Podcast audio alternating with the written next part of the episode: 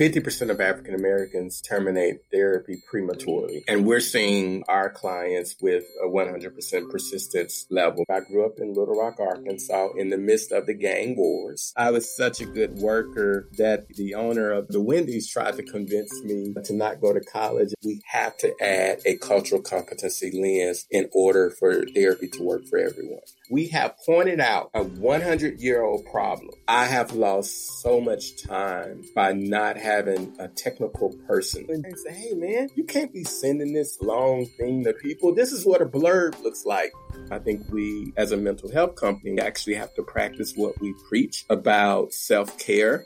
Hey, Unfound Nation, that was a preview of our upcoming episode with Kevin Dedner, co founder and CEO of Henry Health, a digital platform providing culturally sensitive mental health services. We had a very relevant conversation in light of the current crisis. The episode drops on April 16th. Listen in.